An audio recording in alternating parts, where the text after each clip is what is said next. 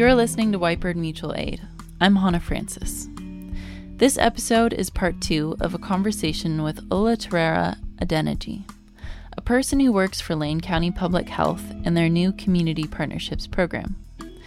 Last episode, we spoke a little about what public health is, and in this episode, we explore more of what this program does in the community. Our program, Community Partnerships, came from this idea of really trying to evolve the way that public health um, currently is and to really having it be more community focused and community centered and led. Folks living without a house are a section of our community that have been marginalized, currently and historically left out of many conversations. The Community Partnerships Program works to strengthen connections and get a better idea of how to get health needs met for these folks. We're working with the houseless community, um, most specifically as far um, as COVID goes, is really going out to encampments and establishing relationships with Carry It Forward and Black Thistle, and um, you know, providing resources and uh, whatever type of um, you know care we can on the ground. Um, I would like to see. I'm sure there. I would like to see more work done, and I know that we can do more work. Um, as far as houselessness goes, as well, um, we have a couple of different programs um, you know, that can help folks. We have a dovetail program, which isn't necessarily for houselessness, but it's um, to connect folks to resources resources that could be experiencing houselessness within the community.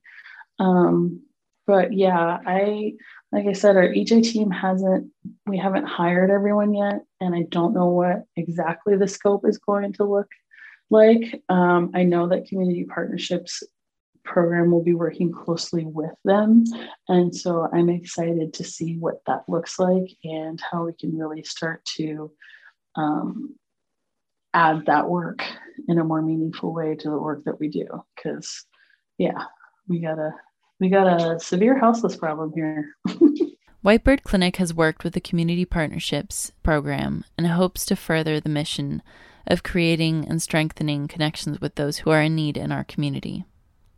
Throughout the pandemic response, Whitebird Clinic and community partnerships worked together. Uh, early in the response, we did some, we did a meeting about mobile services, and um, Whitebird was getting the, the mobile unit in the van. So we were trying really to get a situational understanding of who was doing what work, not trying to step on anyone's toes, but then also be able to pair the services with the community right? So um, there was one event that we've, we've done several events with Whitebird, but a lot of the time, uh, one of the last ones that comes up to mind was I think that um, Whitebird was serving the 18 and over community, and there were some kiddos that were identified that wanted to be at an event. I think it was being held by Centro.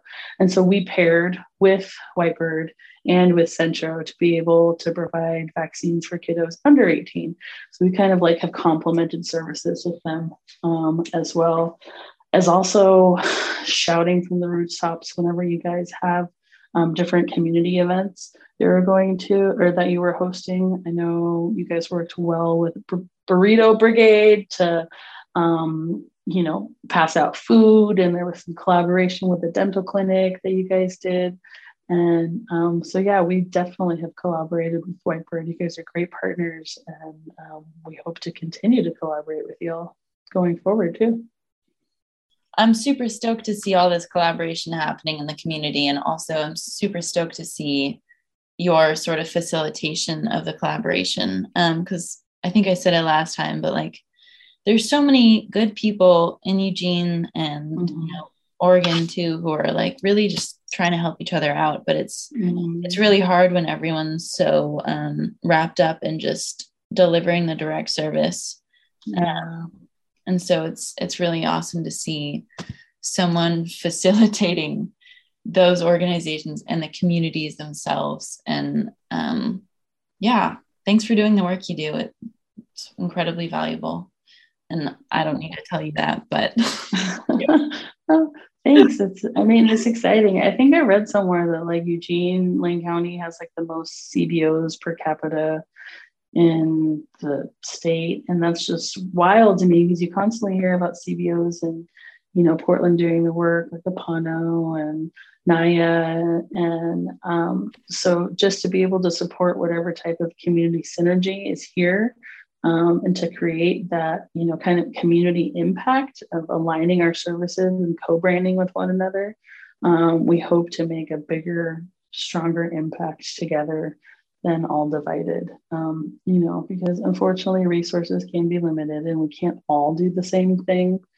Um, so just having the situational awareness of knowing who's doing what, which services are already being provided, and how to connect folks to those resources has just been super powerful. And to watch it in action is really cool of someone being like, hey, we have this program or we have this service, and then three or four other organizations say, oh, we don't do that, but we'd love to. Can we have you come over? And then they plan a thing. And then it's just, it's really amazing. It's really cool. So, what does creating these connections and community actually look like? Community partnerships does a lot of things, including outreach, community events, promoting other organizations' events, and facilitating meetings and discussions with community.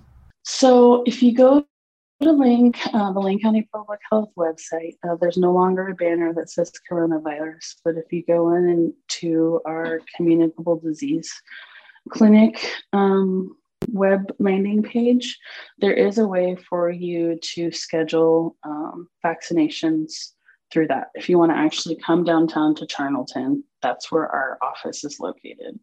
Um, we also have community events where we can uh, where we collaborate and so that'll look like us showing up to Metro Lee or Centro and they are essentially hosting the vaccine clinic um, you know gathering we're just there providing the vaccine and the technical assistance and um, you know the staff that needs to administer the vaccine. So a lot of those cbo um, clinics are actually kind of fun. Sometimes they have music sometimes they have food um, sometimes they have other events going on. The arc has been doing sensory friendly um, events for kiddos that might have um, developmental disabilities. And so they're seeing a lot of progress with folks where, I mean, sometimes it takes up to an hour to get kiddos and families ready to get vaccinated. And like that just isn't possible at a drive through clinic. Like you have to be on board and ready and kind of understand that there's going to be a process and you just have to flow through that doesn't work for everyone. So, really impressed with the ARC being able to take this experience that we all have to go through. And they have bouncy houses, they send kids home or they send families home with food. Um, you know, they eat pizza and popcorn, and it's more of like a family wellness event. And yeah, we have COVID vaccines. So, it kind of lessens the pressure. So, there's different organizations that you can get plugged into if you aren't that are hosting um, vaccination events like the ARC, I said. Um, Centro hosts events, Nurturely host events for baby peds. So if you have kids that are like six months to like four years, that's a good place at their their boutique that they have downtown. Um, you can also go onto our website and we have a list of all the places that our COVID outreach team goes to. Um, we're at Bethesda Church a lot in Eugene. Um, we're at the Springfield and Eugene bus stations. We're also at the library quite frequently. And the schedule is updated and maintained. So you can go there and check out where we're going to be. Um, we're also re-establishing a clinic at the Valley River Center. And there will be COVID vaccines there and also flu vaccines. Um, so that'll be nice. And a lot of these places are walk in, no appointment necessary. Um, you might have to wait a little longer, but um, you know they're free. You don't have to have insurance. Nobody's going to ask you for you know documentation, which is another barrier that we've discovered and learned from folks that a lot of pharmacies you know uh, are asking for insurance information and that could be a barrier to folks not everybody has insurance insurance we know a lot of folks are um, without insurance or underinsured, specifically in Latinx BIPOC communities. Uh, we had uh, conversations with folks, um, you know, just worried about being you know, immig- immigrant status being a problem. And like at our clinics, at all of our Lane County public health clinics, that is not a problem. Your status won't be checked. We won't ask for any of that documentation. So it's a safer place in a lot of people's minds to go get these vaccines because we aren't going to ask those questions and you can get in and get out and have minimal, hopefully, um, you know, information sharing as much as possible. Um, let's see where else. So we also have um, our CBO newsletter, which we talked about, uh, which goes out every two weeks or so. We're trying to find the right cadence for that, but it has a lot of um, information. So it has all the list of the information of where we're going to be as far as testing and COVID clinics are, and that's on there every episode or every episode, every edition.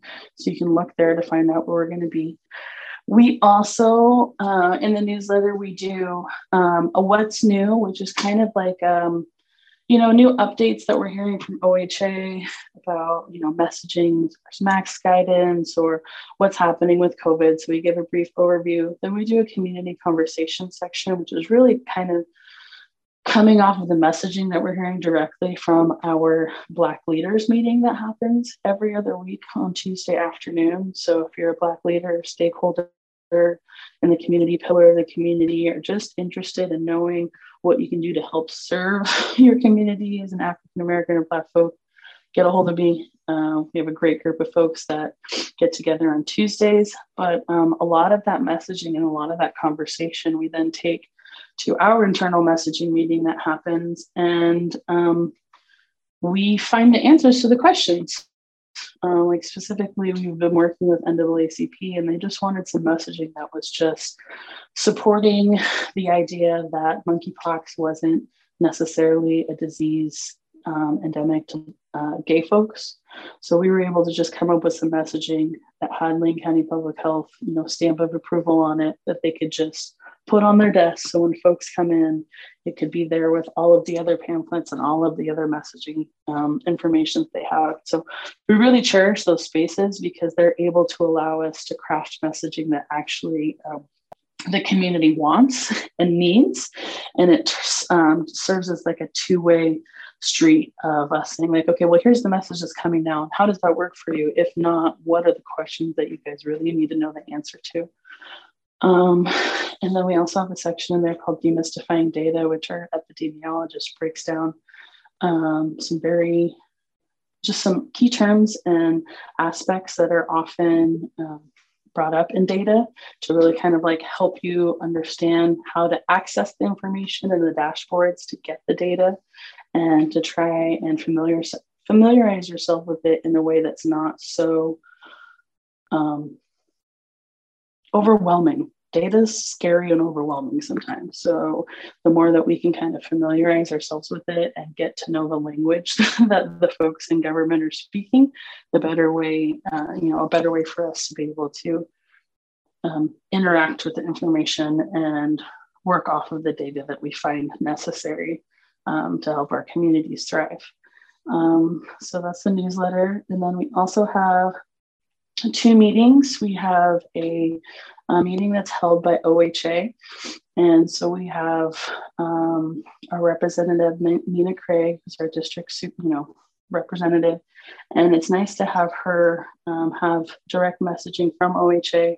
And also we can ask her questions. So this kind of started out in our COVID response, these meetings of folks getting together to do information sharing, resource sharing and to understand what messaging was coming from OHA regarding COVID in order to keep our community safe. And not that the pandemic is over in any way, shape, or form, but there's just been an overwhelming push to keep these spaces going um, past COVID funding.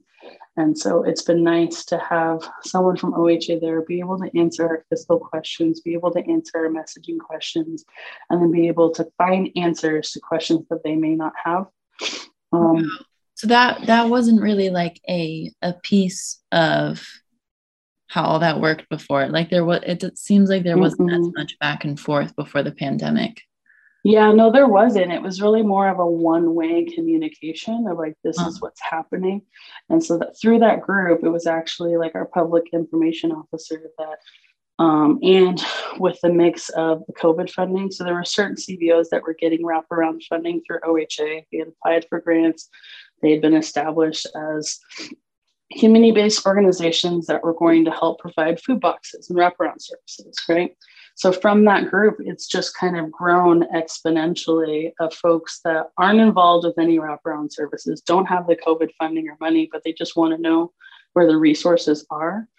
So it's been a nice way to really just keep folks together and um, I feel like that's how we help with mutual aid is we just, you know, maintain the spaces for folks to get together to share the information that's already being done. And it's been really super helpful, like you said, in, in creating the two-way communication and um, helping those messages that we hear from the community really shape and form our messaging that goes out. Wow, that's that's really awesome. And how can people get involved with that? Um, what are the can, requirements for being a part of that meeting as well? Right on. Yeah. So if you are serving a community based organization um, within Lane County, you are welcome to any of uh, the spaces that I mentioned. Um, said there's meetings every other week, one with OHA and then one hosted with Lane County Public Health. The Lane County Public Health meetings seem to be a little bit more populated. Um, the OHA meeting kind of started out, like I said, with folks getting funded and has grown. But the LCPH meeting is great because we have different folks like within Lane County Public Health departments come and give short presentations about the services that we offer. So just to kind of familiarize like what's going on in public health. Um, so, like I said, if you're serving a CBO, you in Lane County, you can message me and at my email, and I can give that to you, Hannah. Um, it's just my first and last name, um, but I'll keep it in the notes. This is probably hard, but olaterea.energy at dot adenergy at Lane County um, gov.org. Um, and yeah, if you send me an email, we can get you onto the invite list and you can start getting the CBO newsletter and you can start coming to our meetings. Um, no fee, there's no requirement. You just have to want to uh, help your community. I would hope that you have a lot of support in tackling those issues, but I also imagine that um, it's pretty challenging to address them. So, so what are the main challenges or obstacles to um, your work that you experience? Mm. Um, I would say that I'll just say the obvious. Working with a core of folks that are really committed to anti racist values and anti racist work um, isn't like the norm, um, especially working within government. So, having kind of this transformative, really honestly, like abolitionist pr- principled work in a space that isn't really like that, um, it can be interesting. It's challenging. So, it, like I said, I'm very fortunate and glad for our team that we have um, because we're authentic, um, we're curious, we're kind, we show up to work wholehearted. Um, and even though we're a small team, it's nice to be on the same page with everyone and know that our decisions are supported, you know, wholeheartedly by our team members. And we hope that doing the work in a way that is anti-racist and that is abolitionist hopefully that um,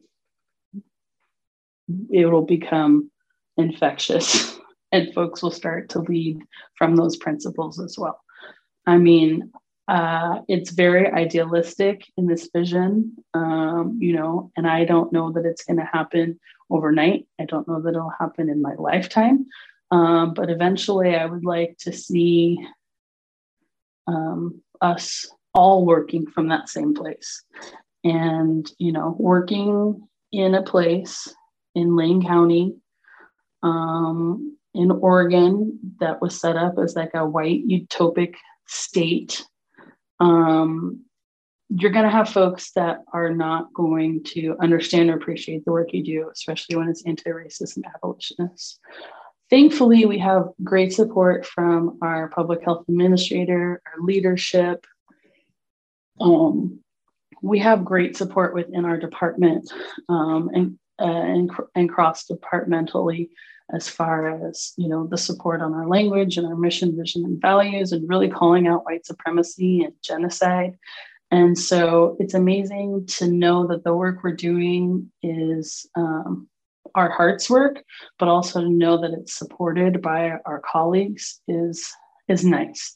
Uh, we're still in our infant phases. Phases, like I said, we've just started, you know, a year ago. So there's going to be bumps and bruises, but to know that you know community partnerships program is also built into the strategic plan for lane county and we're also getting funding from Oregon Health Authority through public health modernization. So it feels nice to be able to say, yeah, and we've got the backing from the commissioners and we've got the backing from the state.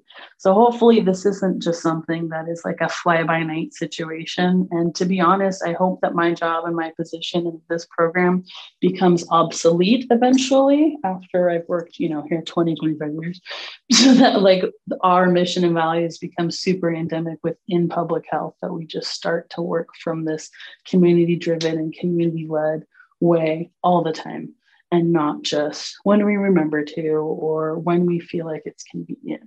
So, um, you know, it's having to say like being upstream folks and uh, swimming against, you know, the current and uh, in new ways of ideology and anti-racism is difficult, but it's not unnavigable. And uh, yeah, this is precious work, and I'm excited about it.